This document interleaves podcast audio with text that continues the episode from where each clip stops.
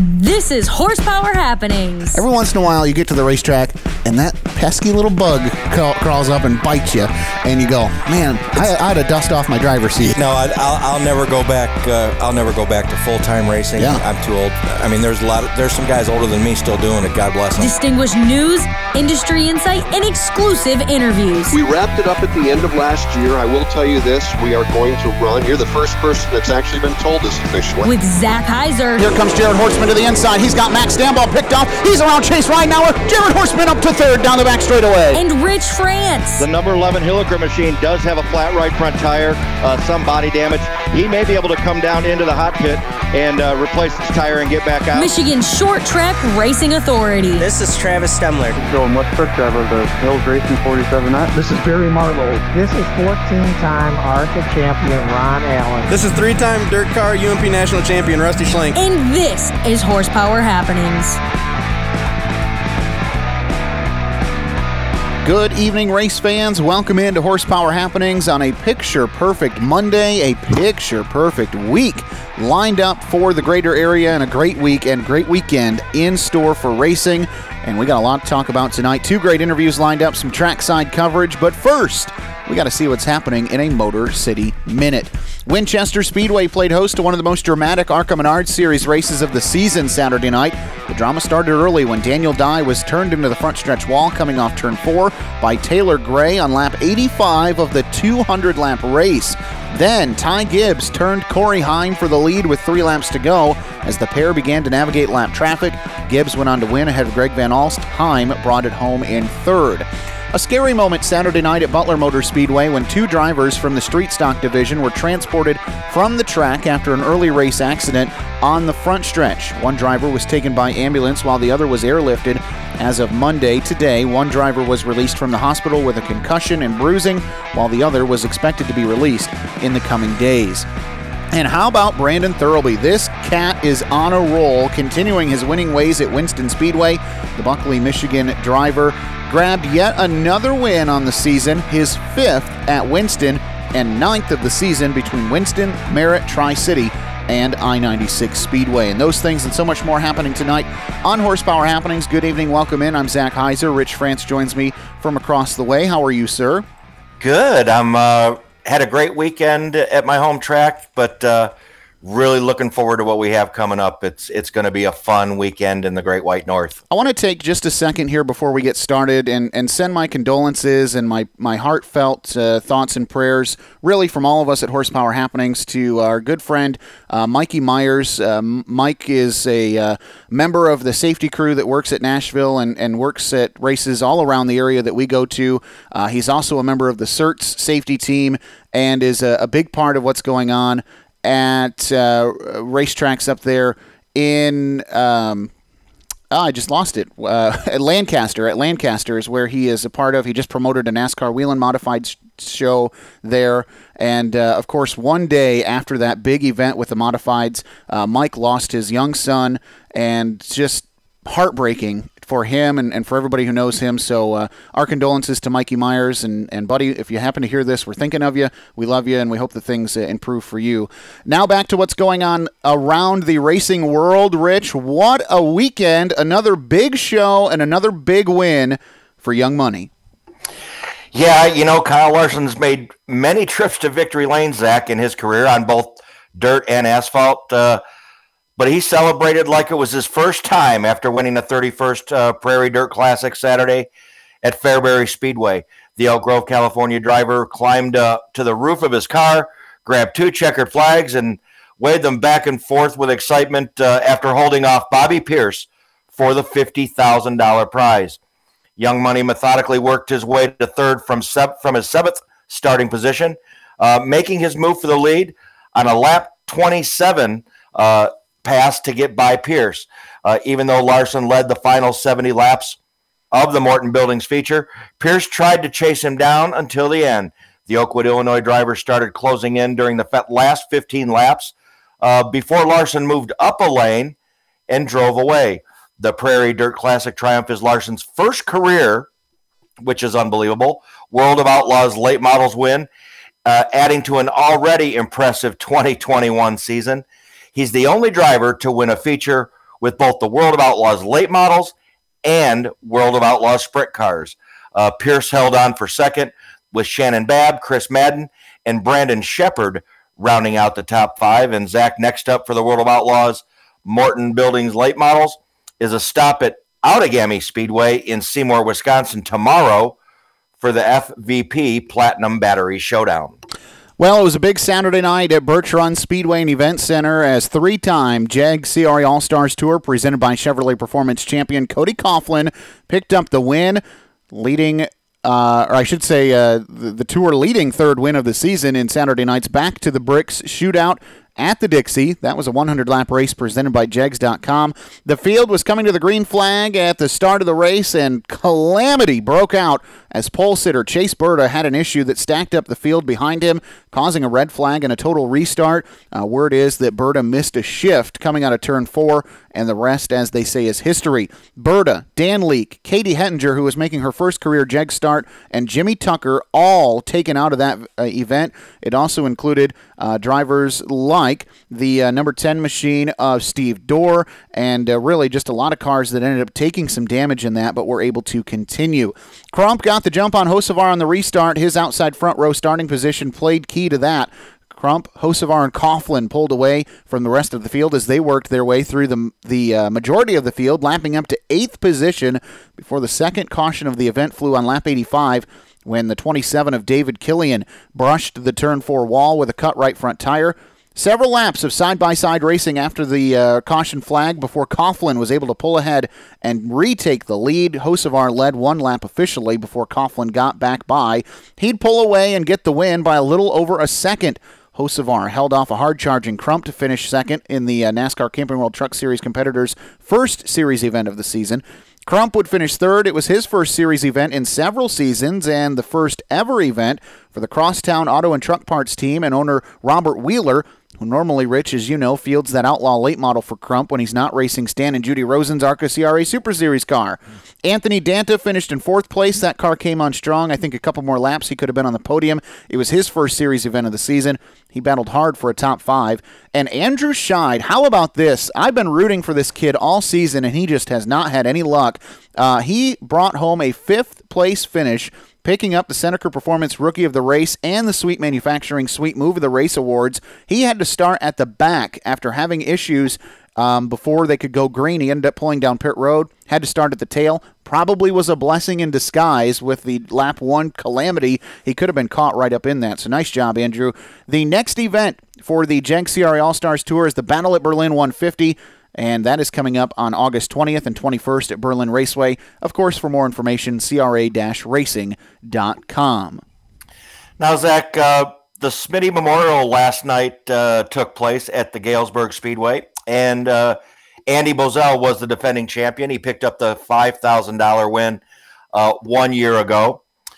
Well, the, yesterday the race, last night the race was reduced from 100 to 60 laps due to low car count for the Outlaw late models. Uh, seven Outlaws took the green flag. Uh, and of course, Andy goes back to back with the win, this time uh, with Phil, his son Phil, chasing him instead of him trying to keep him on the same lap. Uh, I don't know if car count affected the payout, uh, but it was slated to pay $5,000 to win. Zach, what are we going to do about these car counts, my friend? Man, I don't know, and especially with the Outlaws, and and that was a night where there wasn't really any competition for that division. So um, I'm not sure if some cars got tore up the night before, or if folks are saving it for the Sizzler. Uh, I I really don't know what what is the deal with that with that program right now. Yeah, maybe. I mean, maybe it was a Sunday night, um, but I think I think last year they ran it on a Sunday night and you know, it seems like they they they had a you know a bunch of other cars there. It looks like they had a, a decent crowd, but uh, sep, you know, we we've been you know watching all year, and we see 13 outlaws at this track, and 11 at this one, and 15 at this one, and then uh, I don't think we've seen seven until this event right here. Yeah, pretty pretty sad. Uh, well, we'll keep an eye on it, and hopefully things improve. Let's move back to the dirt track. The program Friday night at I-96 Speedway featured a sprint car doubleheader.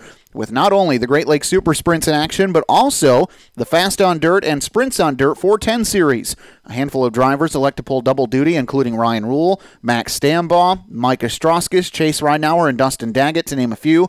Daggett and Stambaugh led the field to green in the 360 portion of the show, with Stambaugh picking up right where he left off during the 410 feature out front. Stambaugh took the inside line away from Daggett going into turn one and never looked back, sailing off into the lead. By lap six, Stambaugh had already caught the back of the field to begin lapping cars, and the race was only slowed one time when a cluster of vehicles somehow managed to snag a start cone in turns three and four. The cone was kicked out onto the racing surface, and officials were forced to throw the caution on lap 19, erasing Stambaugh's nearly eight second advantage over Dustin Daggett. On the restart, Stambaugh jumped back out to a massive lead, helped by a mistake from Daggett, who uh, jumped the cushion going into turn one and slid off the banking. He managed to regather the car before falling outside of the top 10.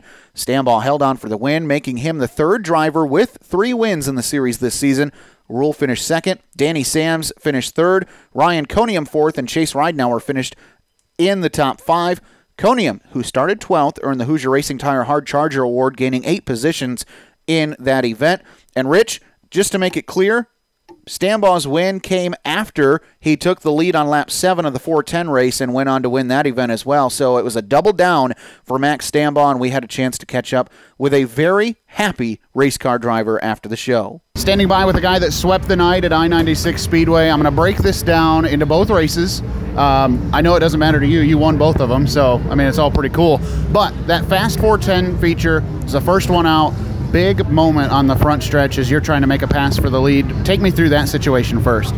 Yeah, you know, uh, we were pretty good at the beginning. Um, they went out and watered the track. We ran the bottom middle. You know, I've been pretty good at getting around the middle here uh, recently, and uh, then it started pushing up. But uh, got under Marvel off four, and and uh, I kind of knew I, you know, once I get in the lead, it's my pace, and and uh, you know, live live or die by the top, and we got going, and we were really good.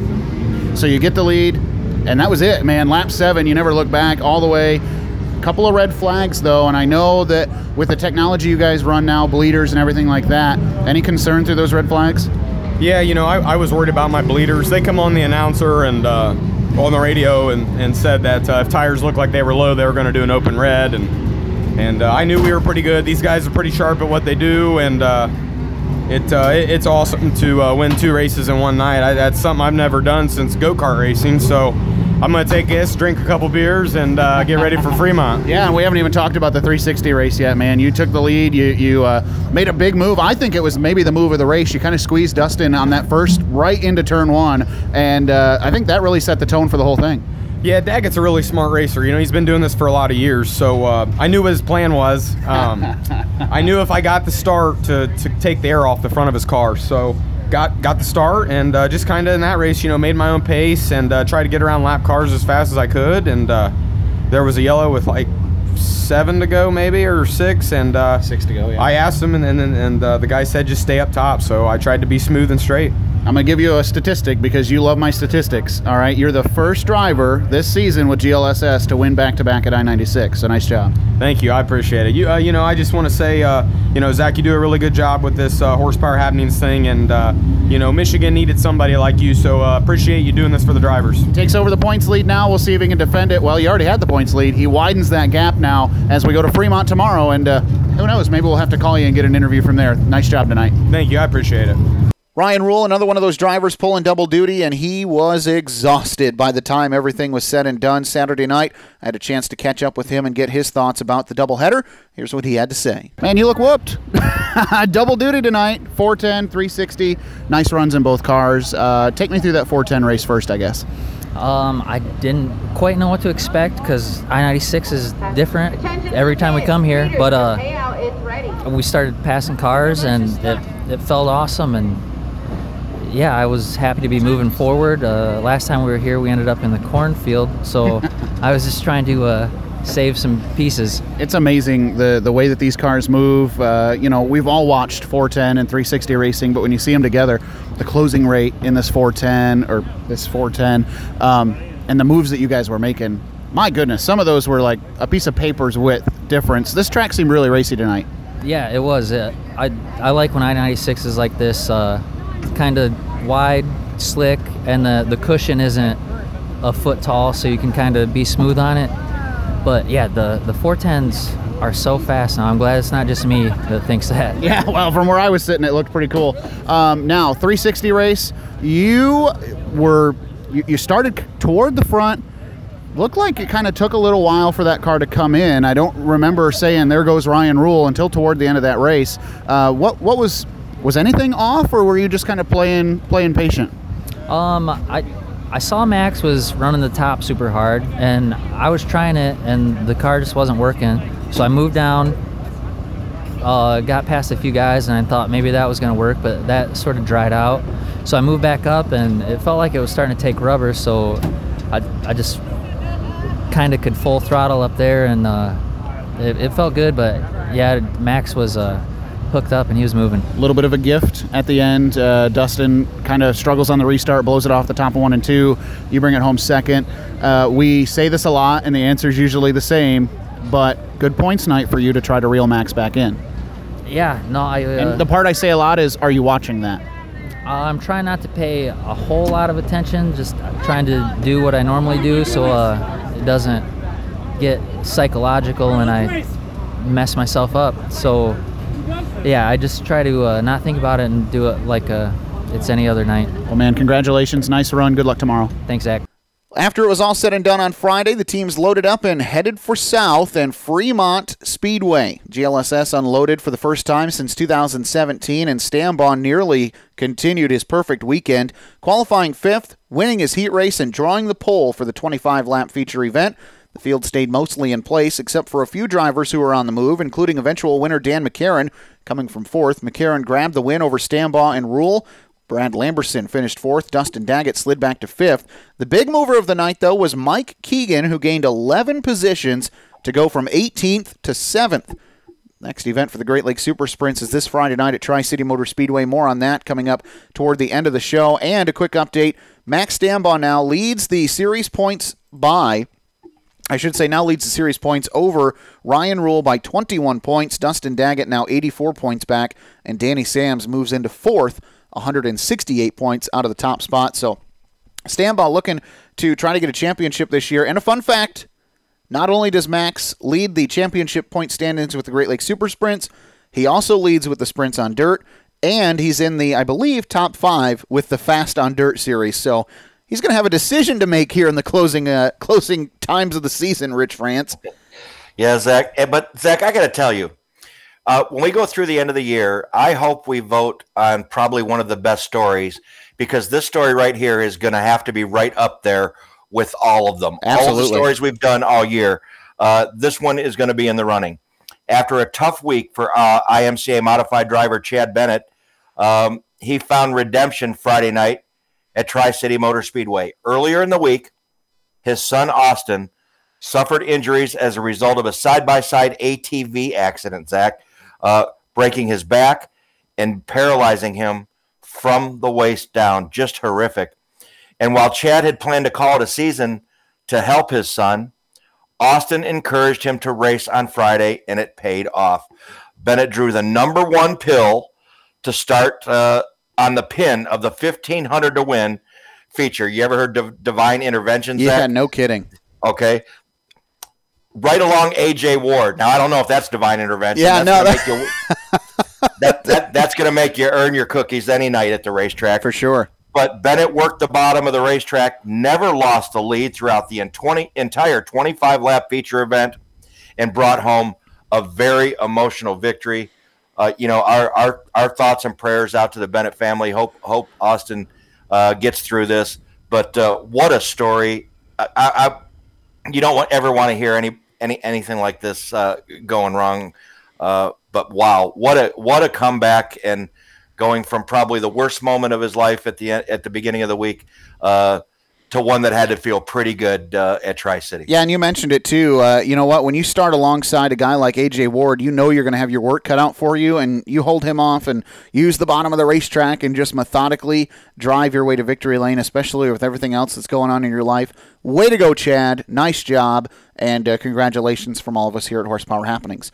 Hey, it's time to talk. Did you know Gary Lindahl style? And man, we had some good questions this week, and really some good answers too from those who follow us on social media. And I made the comment. I you know I, I said, but Gary, come on, yeah, this is you know, not everybody is your age. Oh, now he's going to shoot me for that. But I said, not every, not everybody's going to get these questions. I said, you got to throw, you know, throw in some of the, you know, the new ones. Well, uh, he still went back old, and boy, this is the closest we've had to every to, to anybody getting all of them. And uh, we had a couple gentlemen come very, very close to getting all of them. So Zach, we're going to start with the number one uh, question that Gary had last week, and it was Name three successful Midwest drivers named Jeep. I got one Jeep Van Wormer. that was the only one you had. Well, that was the only I, one I could come up with. Well, I knew of another one because I watched him race when I was a kid, and that was Jeep Yakabuchi. So I, I was aware of him. But Jeep Plum, I did I, I, I had remembered the name, but I I had not seen him race. So those were the answers. Uh, Brad uh, Bergevin and Mike DeFord guessed all three correctly. So very nice start uh, for this week's first question. The second question: um, Where did Hall of Fame driver Tim Felver start racing? Now I had no idea. Uh, that that a I'm a little young, and B pavement side of racing, not exactly my strong suit all the time. Well, they both both uh, both Brad and Mike they they were going to the end on this one. Uh, Brad gave us a history lesson with yeah he did in it. Okay, he even threw so it was like we didn't need to know all that, uh, but but he had it right. He knew Owosso and he knew it was go karts. So did so did Mike as well. So uh, they both got those correct. They are still even. They both got all the questions right. Going into question number three. Let you me know hear what, Zach? We're gonna ju- we're gonna jump to four. Okay. All right. All right. All right. That's fine. We're gonna jump to four first. So, where did Big Daddy Rubbish sponsor most of their cars? At what racetrack? Also out on this one. I would have failed this quiz miserably had I been playing along. Well, I hadn't spent enough time at this track to know this, or, or I would have known. But uh, Brad and Mike got it correct again, and it was Spartan Speedway. All right. So I did this just so we could make it melodramatic and have them tied going into the last question. Sure. So we bumped the questions out of the way. And so we get down to the final question. This promoter is credited with bringing back Outlaw 410 sprint cars to Michigan. I liked Brad's guess with Jerry Slade. Uh, I work with Jerry at my day job at, at, WCSR and him with Michigan Whitetail Properties. When he comes in, he's supposed to talk about real estate, and instead, we end up talking about sprint car racing. He, uh, I believe, he's a Michigan Motorsports Hall of Famer. He did a lot with 410 racing back in the day with sod and everything. He held some track records. Brad, I like your guess. I like it. Mike, I'm not sure who Andy Stebbins is, but according to Gary Lindahl, neither one of those are right. Rich France. No, and I didn't, and I had to trust Gary on this one because uh, I was not involved in racing back then. But it was Dwayne Lacombe. Now, Dwayne Lacombe. Yep, Dwayne Lacombe. Now, I I will say that that's a very strong possibility, Gary Lindahl, because uh, there's a Lacombe that is very that was very involved with uh, 410 non-wing sprint car racing. Travis. Um, so I guess maybe that's possible. Gary Lindahl. Did you know? I'm questioning this one, Rich. I'm questioning it. But well, he well he did he did add to it that it was Dwayne Lacombe from uh, and the Crystal Motor Speedway. Okay. So uh, uh, yeah, I'm going to have to give it to you know what there isn't a lot in in racing from from in the past in back in the days that Gary doesn't know. True. So there there's not a lot. So I'm going to have to even though we came so close to getting all of them right. Uh, I'm gonna have to. I'm gonna have to err uh, on the side of caution and, and say guys, you're just one question short. now, I'm not doubting Gary. I'm sure that he knows his stuff and that, that that's that answer is correct. But I wanted everybody to get one. I wanted it. I wanted us to have one where everybody had all the answers right. Darn it. Well, we're getting well. We're getting there. You know, we got to. We're going to do this a couple more times with Gary. So uh, for during the 2021 season. So uh, somebody's got to get one. They're start. You know, the more we do this, they're starting to get the hang of this. That's thing. for sure. Hey, our appreciation, uh, by the way. Sorry, I didn't mean to cut you off. I want to say our appreciation to Fast Time Racing Engines, who helps us present uh, Gary. Did you know? So um, check them out if you have uh, an auto parts need or a, a go fast need that uh, you'd like to take advantage of. Fast Time. That's all one word. Fast Time Racing Engines and Parts. Um, check them out see what they got going on. It's not just for short track stuff. I mean, for instance, we have NOS. Bring your bottles, six dollars per pound. NOS, you're not running that on the short tracks. and if you are, you're really good at cheating. oh, so thanks for playing along, Gary. Did you know? Nice job, guys. Uh, maybe next week you'll be able to get them all right when we do Gary. Did you know? Coming up. Oh man, it, it's coming up very soon. So watch our Facebook page and and keep it tuned in right here to Horsepower Happenings. Okay, with that out of the way, now let's move into our first interview tonight. Rich France, let us know who we're talking to. Well, Zach, uh, this gentleman made it to the finals in our HPH Best Driver Challenge.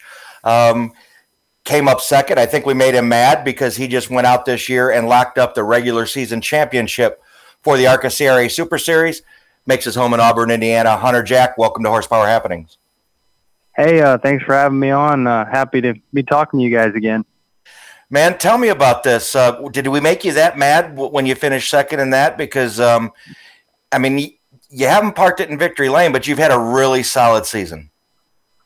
Uh, yeah, you know, you guys didn't make me mad. I mean, we wanted to win that, but uh, it's all fun and games. Uh, but no, in all seriousness, uh, over the off season here, we worked really hard and and and uh, you know, with our new Van Doren car and everything, uh, things were looking good. And so uh, as as we got the season started, uh, the car showed a lot of speed. I, I feel like I've been better all around this season. Uh, and we've just we've had really fast race cars, and we've we've been really close to winning the those some of those races, uh, but just keep coming up a little short. And we're working on some stuff right now. I think that'll help kind of finish out these races and and hopefully get us that big win we've been looking for. Uh, but you know we've been finishing right up front there, right where we need to be, and it's shown. Obviously, as we uh, locked out the regular series points championship. So that's uh, really cool. We've had a really good start to the season, so I'm hoping we can, keep firing off and, and finish it off. I think the key here is that you've been consistent. Um, you know, the the wins are, I don't know, they don't seem as important right now, especially with the ARCA CRA Super Series, where consistency is a little all over the map for everybody. You show up, you have good finishes, and that's put you right there at the top. And I think we kind of know from the way that the, the last championships have played out is is with that big race to end it all, the uh, Winchester 400 all you have to do is really finish that race. Just put 400 good laps together. Are you guys already looking ahead to that, or what? What sort of steps are you guys working through right now to make sure you're there? Uh, yeah, definitely. Obviously, the Winchester 400 is the, the big race, and it's it's honestly just surviving the race. I mean, honestly, just staying on the lead lap and and you know surviving. Uh, but yeah, we're definitely looking towards Winchester. Um, we haven't been super good there in the past, so we're we're gonna go test here in a few weeks and hopefully get an all around better better car under me. Uh, but the way the way we've our cars have been this season, I mean, I went to Nashville and and had really good speed there, and we never do good there. So that that tells me we're doing better things this season. Uh, so I, I feel good going into Winchester. I think we'll have a lot better car this year. Um, so maybe we can go try and win that first race at Winchester there and, and kind of give us some confidence going into the 400. Um, but obviously, we just need to finish every lap, and so we need to go through our car really good before that race and, and make sure everything's going to last because uh, that's the most important part. Well, you mentioned it, and I was going to ask you about it. Does that race in September, which is race two of the playoffs, are you happy that that's at Winchester, or I mean, does that give you a chance to see where your weaknesses are? Granted, it's only 100 laps uh, compared to the 400 that you finish off with, but there's got to be some, um, you know, I don't know if excitement's the right word, but at least some, um, you know, anticipation maybe to run that race so you kind of know where you might be in a month when you come back. Uh, yeah, definitely. I mean, that's going to give us a really good chance to to get our car sort of dialed in to where it needs to be for the 400. Uh, I know there will be some heavy competition there, so we want to win a, an ARCA CRA Super Series race really bad, and that'd be a, a good one to, to go win. So uh, we're we're working hard in the shop right now, and and uh, hopefully we'll have a good car for there, and we can go and, and try and get a win. Now we know you've had good speed at, at the big tracks, the half miles. Uh, two years ago, you had a had a great car at the Glass City 200. Got out there to a big lead early uh, before your car started going away. Um, that's got to give you confidence that your your half mile program is, is, about where it has to be. You just need to be able to kind of make that car last a little longer. Uh, yeah. I mean, we've it seems like we've always done really good at, at some of the bigger tracks, uh, especially Toledo. Um, and I think I think with our our new chassis, it's uh, it, it seemed to have a lot better drive, especially throughout the race. Uh, I go back to Nashville there. We had extremely good drive the whole race, and I was really happy with it. I mean, I've been happy with the way the car's been the whole season. So I feel I feel like we should have a lot better car, uh, especially for Toledo there uh, towards the end of the race. Um, but you know that's something we've really been working on, and I, I think we're really gaining on it. So that, that's another race I really look forward to. I, I think we'll have a good shot at winning. How important is it to you to go to these bigger races to where you get, you know, some of the guys from the Cars Tour and and the Southern Super Series, uh, along with along with the ARCA Series, who all together at the same time? Because it seems to me this year, and, and, and Zach and I have talked about it, and, and we haven't quite figured it out. When you have a standalone event, um, you guys are having a little bit of trouble pulling a whole lot of cars. Uh, yeah. I mean, I, I don't know. I don't know what what we need to do as far as that goes. Um, hopefully, hopefully, CRA is working on on different different things they can do. Maybe you know with the rules and stuff to to pull more cars, but I love it when those, you know, like the Bubba Pollards and the Stephen Nasses. I like it when they go to the races because it pushes us that much harder to to be better, and and everybody's better all the way around. But those are the kind of guys I want to beat because those are the kind of guys I want to be like. I want to be the guy that pulls in the racetrack and everybody's scared because they think they're already beat. So that's that's kind of what we're working towards, and that's that's where I'd like to be someday. So yeah, definitely like it when those guys come to the racetrack. So again, uh, Hunter Jack, regular season champion with the ARCA CRA Super Series. The end of the regular season didn't end on a high note for you. Uh, so this is kind of the the championship is uh, to me kind of what resets your guys' um, ambition and your um, drive to win because that Redbud 400, you had a really fast race car and you got taken out of that early. Um, how hard was it to keep your head up and, and know that all right you know we got a bigger picture here that we're looking at. Sure we wanted to do good in that race but um, you know what we're, we're racing for a big picture. How hard was that for you as a young driver to get that through your brain and say all right you know what that was disappointing but we're going to move on uh yeah i mean that you know that definitely hurt i mean we got in some oil there so i mean nothing we could do um, and then, you know, you watch that the end of that race and you see, you know, Carson Hocevar's up there and, and Crump ended up winning the race, you know, two Van Dorn cars. And I feel like we had a really good car. I mean, I was passing for fifth there and it, it was early in the race. There was a long race to go and I, it got rough. So I don't know where we would have ended up, but I, I think we would have been right up there in the thick of it. So, I mean, I can't hang my head too bad. Uh, we had good speed and, and uh, I was happy about that. Um, but yeah, you know, we're definitely looking at the big picture. Uh, we got, I think, four, three or four races left here. So uh, definitely, definitely big things to come. I think think we'll have a good end of the season here. We're just going to keep working hard. Battle at Berlin 150, the next event coming up for you. It's also now the next event coming up for the JEG CRA All Stars Tour. You're obviously racing for a championship with uh, the ARCA CRA Super Series. That's why we're talking to you. But your little brother, Tanner, not only racing for Rookie of the Year honors, but he is right in the middle of a championship hunt in the JEGS Tour, and you guys are going to get a chance to race together on uh, Saturday, August 21st. Talk to me about your feelings heading into that. I, th- I believe you guys have raced together before, maybe not. Uh, how, how's it feeling going to Berlin? Uh yeah, we we've uh we've raced together before in the past, uh, like some sportsman races and stuff at Angola. Um, so I definitely like racing against him. He's a he's a good driver. Definitely definitely grown a lot over the last two years here. So it'll be really cool to race against him. Uh, you know, Berlin's a really tough track. I've never had luck there before. It's kind of a place you got to run all the time to be good there. Um, but I, you know, I feel like this this uh, this time going will be better um, than than previous.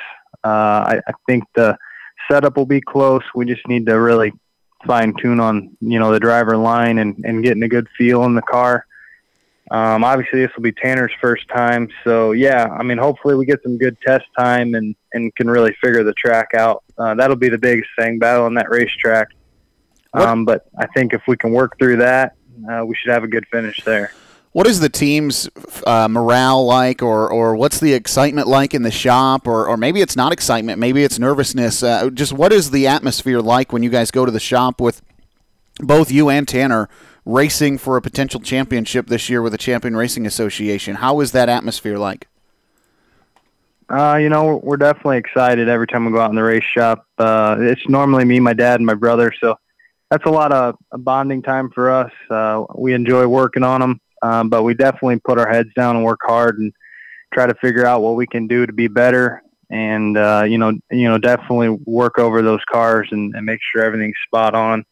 Uh, but yeah, you know, we definitely we have a good time out in the race shop, uh, and and we work hard out there. And by the way, real quick, just to, to put a cap on that thought, uh, the updated points are out, not on the website yet, but uh, um, I have a chance to look at these. Tanner is still in second spot in the points now, headed into the chase.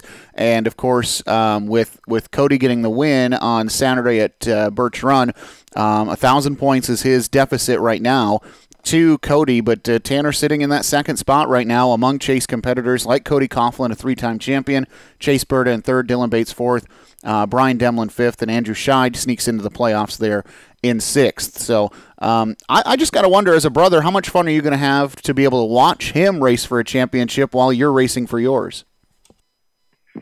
Uh, you know, I, I think the world of my brother. Uh, he he works super hard out on the race cars, and he wants to he wants to do everything in racing just like me. So I think the world of him, and it would be uh, it'd be really cool and emotional to see him get that championship. You know, he came up just short last year uh, with the late model sportsman. So, yeah, we're working hard, and I'm I hope he can go out there and get it. You know, uh, Coughlin's definitely been tough this year, but we're working hard at it, and he's definitely definitely uh, getting better.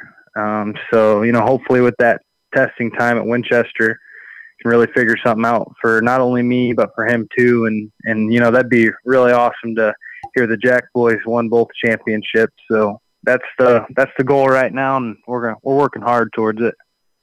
Now, you know, you talk about getting better, and and we got to catch up last year at the Snowball Derby, uh, where you actually had a really good car for most of the most of the weekend. Are you guys looking? Uh, you know, you got close out this season with the ARCA Series Super Series. Are you guys thinking about going down to the All American 400 and the Snowball Derby um, at the end of the season? Uh, yeah, I mean, we definitely like to go back to Nashville. I think after how good we were there in the spring, um, and I, I, I think it's in our plans to go to the maybe run the Snowflake again, um, but I'm not quite sure yet. But we definitely like to. You know, that's such an awesome race and an awesome experience to go to. Um, but yeah, you know, we just gotta we gotta focus on this championship and and hopefully lock that out, and then I'm sure we'll uh, end up going to All American for sure, and and hopefully the Derby as well. Over these next, uh, what is it here? One, two, three, four races that are in the, the playoffs for the ARCA CRA Super Series. Where do you where do you look and think that your best opportunity to get that win is? I mean, I I definitely have to say Toledo. That's that's probably been one of my best racetracks. Um, but I, I think I think we'll have a good shot at Winchester as well.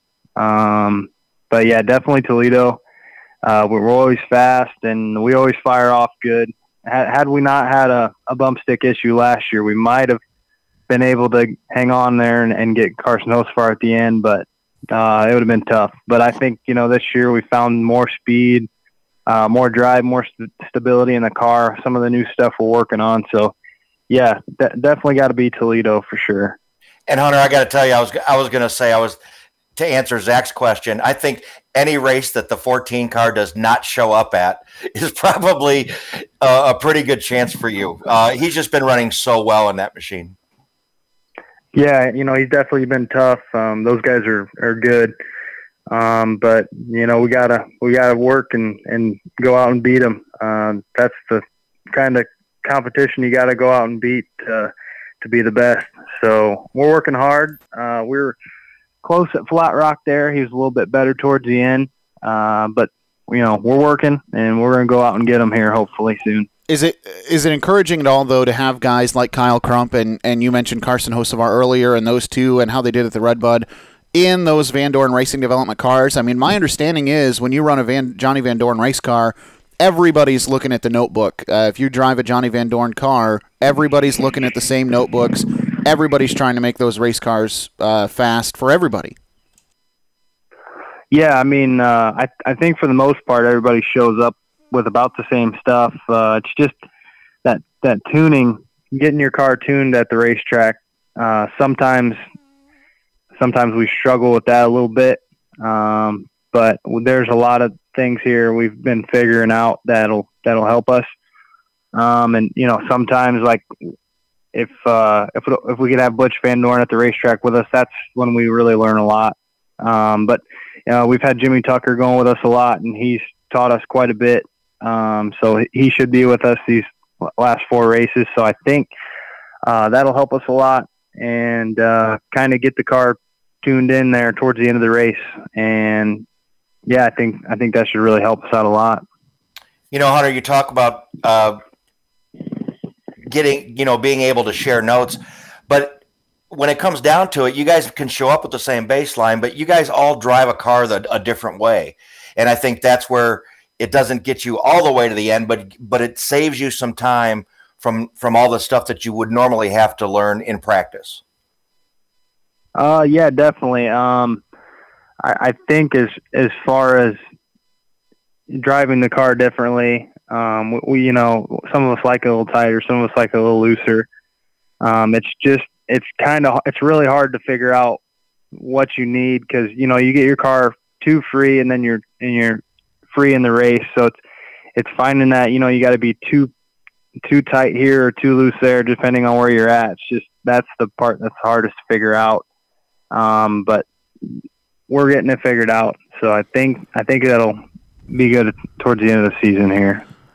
Kind of the last question from from my end, and this is maybe something that I don't know a whole lot about, but I understand there was a time where you could win the ARCA CRA Super Series championship and then the next year, you would get a chance to race with the ARCA Menard series in some capacity. And I don't don't know the details of what that partnership used to look like, or maybe it still does look like. But we do know that uh, last year, Greg Van Alst went, won the ARCA CRA Super uh, Championship, and now this year has been running select ARCA Menard uh, series events.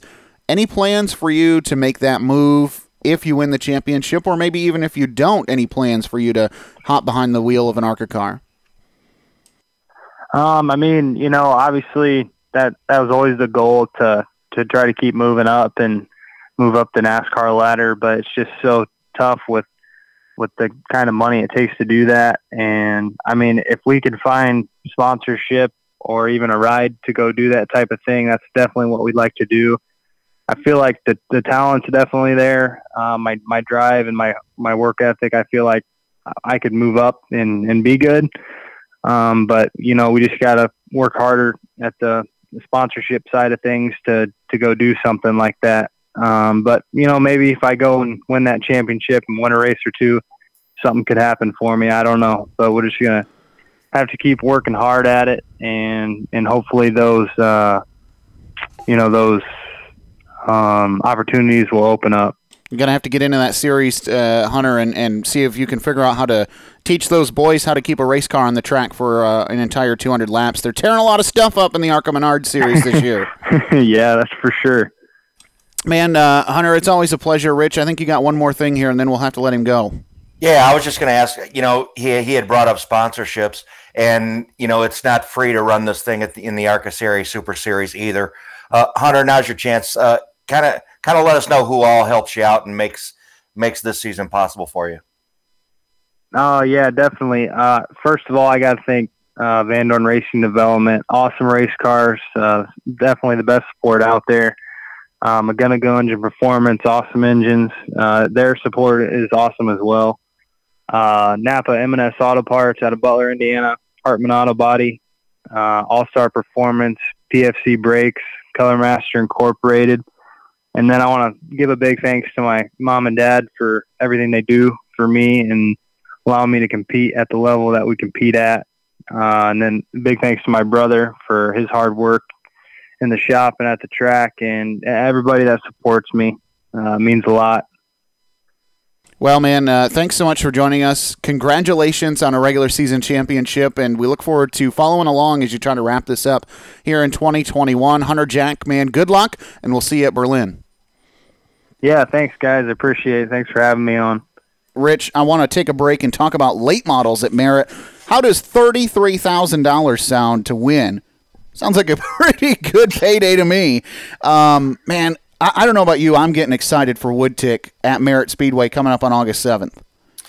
Yeah, me too. Uh, looks like I'm going to be spending my time up there, and I get to cover that event. That that will be a privilege this year, because uh, I for that kind of money, you're not going to see a 22, 23 car field. I don't think. I, the, and and the Dan Soleil Memorial as well. Uh, with, with lap money work, and yeah, with the lap money and everything that Leah is doing, um, there is going to be a lot of money given away. I'm going to hang around with some really fast people all weekend long. Yeah, and maybe maybe I can move in on some of that because somebody's going to be walking away with a whole bag of cash. Yeah, and here's the other thing to think about too. We were doing the Prairie Dirt Classic this weekend for fifty thousand dollars with World of Outlaws. Um, would it be such a stretch of the imagination to think those guys might just make the loop and come up to Merritt for the Woodtick weekend. Um, I don't think that's a very big stretch. And we heard Dona in his post race interview Friday night. We heard him say that he's hearing some scuttlebutt that there's going to be some big names coming up there to try to take the cash. I said that when I I said that Zach when we discussed it earlier in the year when this first came out what, that it was going to be thirty three thousand dollars. Even the guys that do this for a living don't run for thirty three thousand dollars every week. Okay, they're showing up at ten twelve thousand dollar races for the World of Outlaws and the Lucas Oil Series. Uh, thirty three thousand dollars, you will see some people show up for that and try to take it back home. And hey, by the way, while we're talking about Woodtick, if you'd like to go, I've got your hookup for a pair of tickets. All you got to do, if you're listening, is message us on Facebook. Drop us a line on Facebook. Let us know who you think is going to pick up the Woodtick win on Saturday, August 7th, and you could be the lucky winner of a pair of tickets to the general admission gate for Saturday, August 7th. $33,000 to win Woodtick at Merritt Speedway. More information available on the Merritt Speedway Facebook page and online at merrittspeedwaymi.com. All right, Rich France, time to put a cherry on the top of this episode of Horsepower Happenings. It's uh, really, I, am excited to get this one in. Uh, a new, another first time guest to our program. Let us know who we're talking to. Yeah, Zach, he is the owner promoter of one of my favorite shows in the off season, if not the most favorite, because I, I try not to try not to ever miss this uh, at the Rumble in Fort Wayne. Um, makes his home in Bradford, Ohio, and he, he got some new stuff to talk about uh, this week. Larry Boos, welcome to Horsepower Happenings. Hey, good to be here. Heard so much about your show and anxious to uh, reach out to your listeners. So I have to ask you right out of the gate. Um, obviously, with everything been that's been going on. It's wait and see. But uh, what are the plans for this year? I'm really hoping to be able to get back to Fort Wayne this year. Oh, as we all are. And uh, right now, all systems are go. The uh, Expo Center there at the Allen County War Memorial Coliseum is anxious to host us once again with full capacity. And uh, we're looking for an even bigger and better show because everybody's hungry to see the midgets, the 600s, the go-karts, and the quarter midgets. And uh, uh, I don't think there's anybody more anxious than me, actually. How hard was it to uh, make that decision last year? I mean, uh, you know, obviously everybody wants to be safe with COVID and the unknowns of that. Um, there was a lot of racing that did happen in Indiana, but it was outdoors. And um, what was that process like for you to have to deal with that with one of these one of these biggest off season, if you will, or wintertime events uh, not being able to go? Well, obviously, it was a bitter pill to swallow, but uh, you know, safety comes first, and with the Expo Center being owned by the county, we were under strict regulations that they had to follow.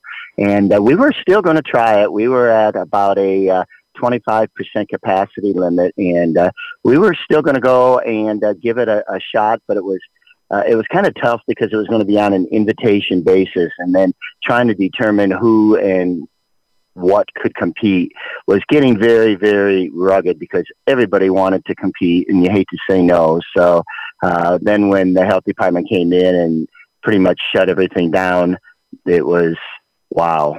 I guess we're done. So we just now make plans for uh, this year. Yeah, for sure. All right, now um, you talk about this year. What a what a whirlwind it must have been for you. Um, now you are in charge of the promotion duties for Mount Montpelier Motor Speedway, uh, racetrack that a lot of us up here in in Michigan are aware of toward the off season or toward the early part of the season uh, you know, beginning and end of the season kind of bookends with Montpelier because it used to be one of the first tracks in our region that would start and one of the last ones to wrap up. Kind of a sad history over the last couple of years of Montpelier, just slowly worked its way to being closed. Um, I guess without getting too much into the mud and into the weeds, what was the what was the final straw there from what you understand that, that kind of did Montpelier in before you were able to uh, come along and help it out? Sure. The owner of the property, Harold Hunter, uh, you know, he absolutely loves the place and he has had some uh, pretty serious health injuries and he still struggled along trying to do the best he could. And then I think the tip of the iceberg for that was then when his wife was in an auto accident, that kind of uh, set her back quite a bit. So now with two uh, partial pieces, they couldn't put together a full puzzle. And he opted to lease it out uh, a couple of times to some various individuals uh, with, you know, needless to say, not good results. So, uh, you know, Harold just, he did try to run a couple of the year end shows, including their signature event, the Monster Mash, last year.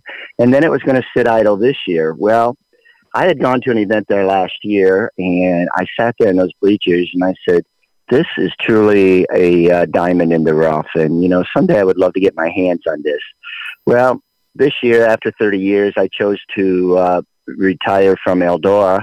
It just was getting to be quite a bit of a load for me, and I thought, you know, now's the time to let somebody younger come in and enjoy the uh, great ride that I've had at Eldora. So I sat a week at home and I said, you know, this isn't for me. I, I can't sit still. So I reached out to Harold and he and I just uh, clicked right off the bat. And in two weeks' time, we put together what normally would take like six months. And we were able to get open last Saturday. And, you know, a few rough edges, but uh, fantastic car count. Probably one of the larger crowds the track has seen in many a year. So, uh, we're, we're, we're eager to see what the rest of the year will have for us. Larry, how did kind of talk about what you had to do? I mean, how hard was it? Uh, was the was the track in in reasonable shape to, to host an event? Um, you know, when when you went there and said, "Okay, we got two weeks to do this." The parking lot was mowed. no, it, it was a lot of work, a lot of work. Uh, obviously, anything that's unattended unattended gets you know uh, looking like that, and uh, weeds under the bleachers, actually weeds and grass growing through the racetrack. Uh, it just needed a lot of uh, lipstick. So the first thing was get the weeds cut down and make it so when people drive in that it looks like hey something's being done. And then holy criminy, I can't tell you how many feet of lumber we had to put into the bleachers to repair them.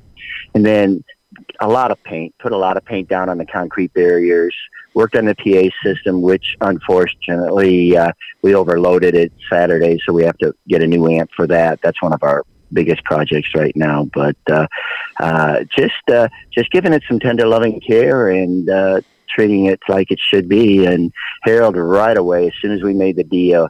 I mean, that's his thing. He, he's the Earl Baltes, I think, of the operation. He loves the dirt. He loves playing on it and he prepares a great racetrack. He's left everything else for me to get ready, and uh, we did it with a lot of volunteer help. I, I can't believe the community; they're tremendous. I think it's great that you mention the partnership that you have uh, because there are some situations in our sport and, and in our region where you've got one group or one guy that owns it and one guy that or group that tries to promote it, and sometimes they don't see eye to eye, and you know they can make it work, but the potential is not truly met.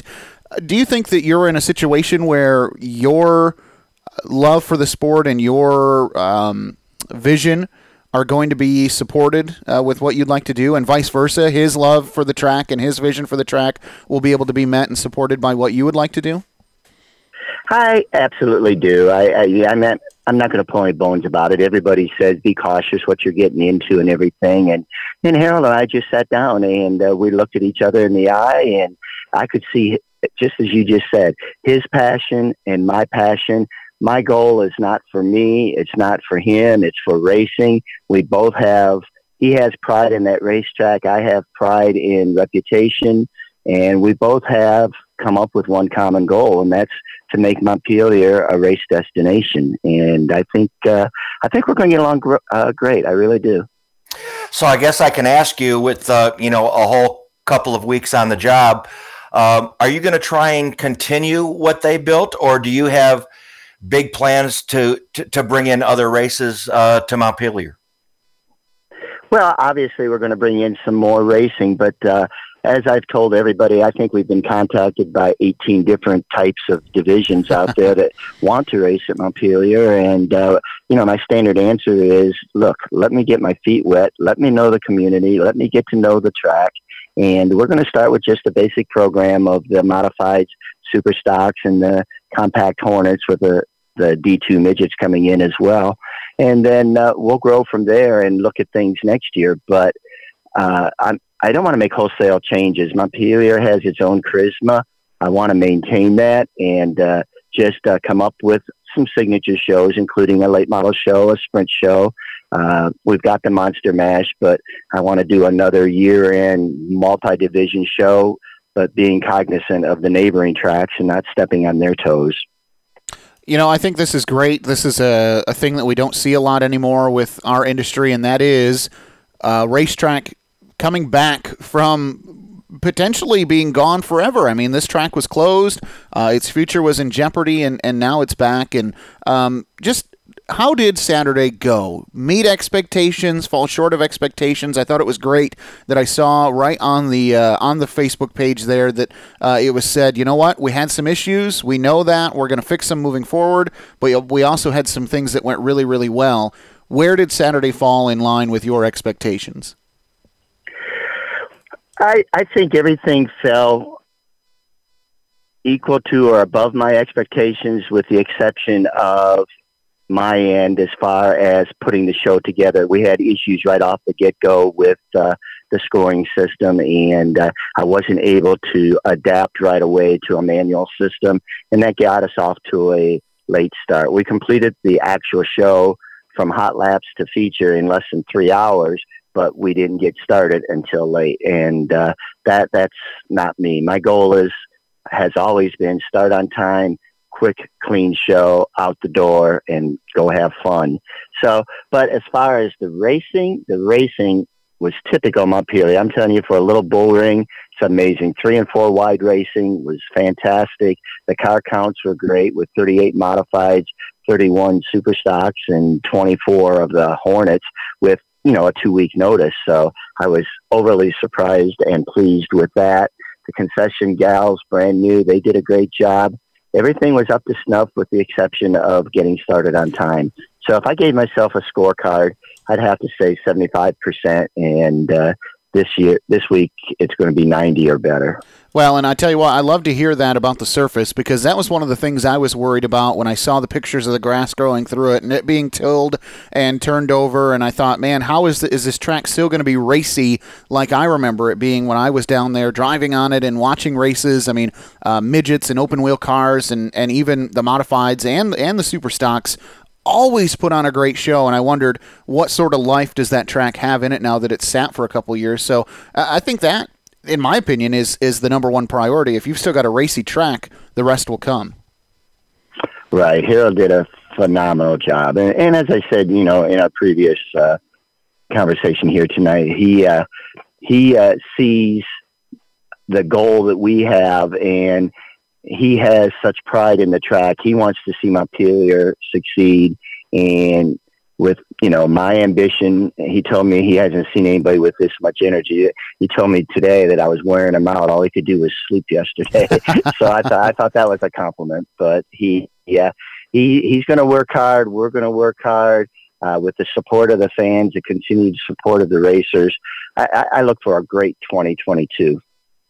Now, Larry, I had to do a little bit of uh, research when when Zach let me know you were going to be on the show, and and something I saw that was cool. Um, you post a lot of messages of positivity. Um, and I think it's pretty cool. And it's not just for a week. I mean, you can go through your social media and it's all through there. Um, I have to think that, that that's you're taking a lot of that and the love for those comments into this job with you. Yes, I am. I, as I always say in my social media, every uh, quote that I paraphrase or copy and post on that Facebook page is a reflection of something that I am thinking that day or a reflection upon a thought that I have for that day. And uh, it's just uh, trying to concentrate on being positive because social media can be so negative and I, I want to draw away from that but I also want to point out and make everybody aware if I screw up, I screwed up, and, and this is why I screwed up and what I hope to fix. And you know that's really going to help you because if and, and you probably know this if there's if there's any job that you don't want to be and be involved in social media, it's a race racetrack promoter. Yeah, it can it can be cruel, but I have to look at it at the positive side. That you know, if they're going to make that much effort to make a comment, I need to read it and uh, dissect it. Is it, hey, is it just somebody being bitter or is it something that I can learn from? And, uh, you know, it, it, it gets disheartening, some of them, because uh, sometimes we call them keyboard warriors where they can just say what they want with no repercussion and they don't realize the effort and the hurt that uh, you know is involved but you, you, you can't dwell upon it you know they're, they're a customer and they have the right to uh, voice their opinion. First week, UMP Modifieds, Dylan Nussbaum, Superstocks, Josh Litton, Front Wheel Drive Hornets, Rodney Sutton. This coming weekend, USAC Midwest Thunder Midgets come into town, and then the rest of the schedule on racemontpelier.com. Watch for announcement, and as you said, you've had um, almost two dozen series or or uh, sanctions or divisions want to race at Montpelier. Can you tease us at all what might be coming in the next few weeks? Uh, you know, obviously you've got a schedule. Watch for announcements through the first weekend in October, and then the Monster Mash at the end of the month. Uh, anything that we should be watching for to come to Montpelier in 2021? Uh, not at this time because I frankly was overwhelmed in the last two weeks trying to get everything ready. So I just put together the first two weeks and uh, now that we've got that first show under our belt, and I say our because we're a team, it's not me, and uh, I want everybody to be aware that it's more than me. But uh, we are working on a schedule. Hopefully, by the end of this week, we can at least get the month of August detailed and then go through September. We'll come back the first week in October, the Monster Mash, and, uh, uh you know, it's probably one of the original runners of the hangover race back in 1979 uh, at Sandusky Speedway. I'm looking at doing a probably a Thanksgiving turkey type race at Montpelier, weather permitting. So we're we're going to play. We're going to have fun. That you know that's what I'm looking at it for, and everybody there. We're just to there to have fun, and uh, I think everything after that will fall into place. That's what Dad always told me. The sport was always about was having fun, and and here's an example of that to wrap it up. Tony Anderson paid for the first 25 fans to get through the gate on Saturday night. Comments on social media uh, include car count. Car count was great. Crowd was a great surprise. Um, I mean, people are fired up people are happy to have this racetrack back and uh, I think that this this was a great post. Car count, great. Crowd, great. Promises for better things next week. That's from Mount Montpelier Motor Speedway on Facebook. Um, you guys have got some energy. You guys have got some life, and we're looking forward to see what comes throughout the next uh, few weeks here down in Indiana. So, Larry, thanks so much for joining us. Congratulations on bringing this diamond out of the rough and putting it back in the spotlight, and, and good luck with the rest of the season. Well, thank you very much. And uh, we always tell all your listeners if you can't get to Montpelier, get to a racetrack because this industry is only going to be as strong as the support from the race fans. That's Larry Boos. He's got the reins at Montpelier Motor Speedway. You can check him out on Facebook at Montpelier Motor Speedway or find him on the web at racemontpelier.com.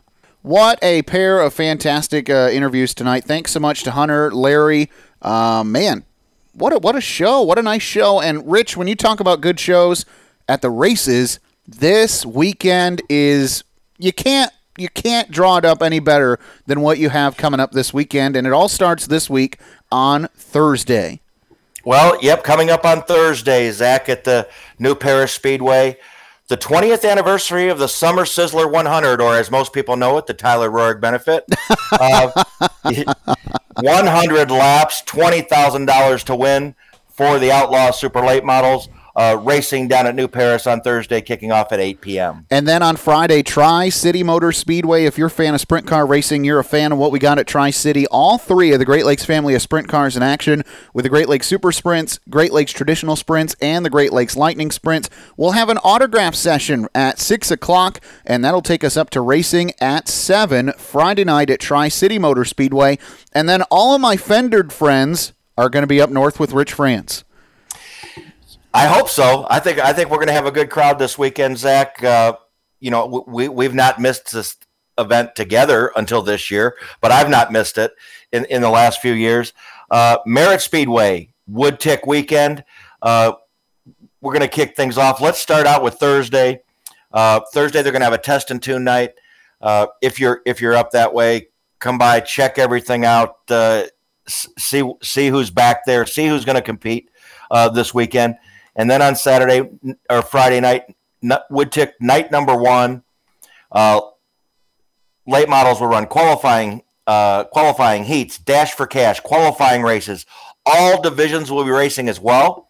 Um, there, Zach, get this: over hundred and nineteen thousand dollars in purse money throughout this whole Woodtick weekend. Can you believe it? Unbelievable! Un believable. Now, this is not around here, but I know that there are some guys going from this region, specifically Jason Blonde. I'm talking to you, making the trip down to Nashville for King of the Wings. That's where I'll be headed on Saturday. Um, and but when we leave this region, we're missing some great events. So you mentioned Woodtick, which is going to spill into Saturday. I'll let you hit those details. But how about Springport Mid Michigan Speedway hosting the annual Hot Shoe 100, 100 laps, $10,024 to win for modifieds.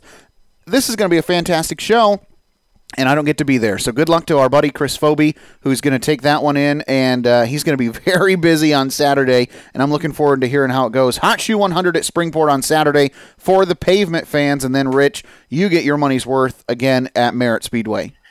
Yeah, Zach, this has to be one of the very few times throughout the year that there are two pavement races, and I won't be at either one of them. Yeah, for okay? sure.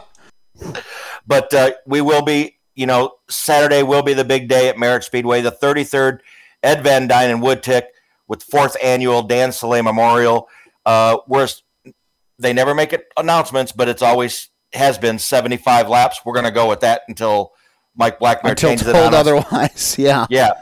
Until we're told otherwise, thirty-three thousand dollars to win that event plus lap money. Zach, somebody's going to walk away with a boatload. I'm going to become his friend. uh, it, it's it's it's going to be fun. All division that'll be features on Saturday. And if you want, if you got kids, say, hey, uh, I don't want to sit around the track all day with my kids because there's nothing for them to do. From 11 a.m. to 1 p.m.